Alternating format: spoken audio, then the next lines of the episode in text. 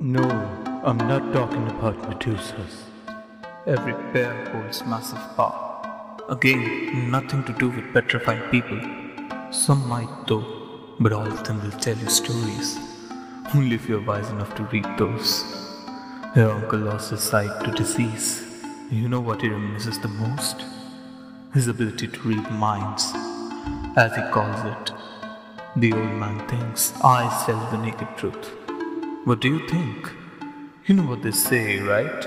Every part, the entire body ages, but the eyes don't.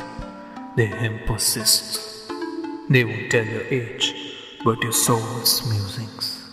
I admit it, I believe it all. Worlds change when eyes meet, but I'm scared.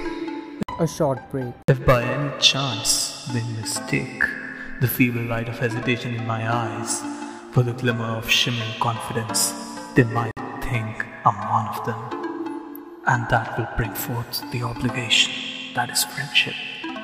Also, I'm scared to look people in the eyes. The eyes, they have it always. What if I caught feelings they weren't there?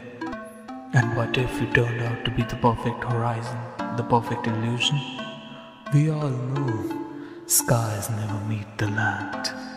Things I wanted to commit but didn't. They're all there. I cannot reveal them, let alone my vulnerabilities.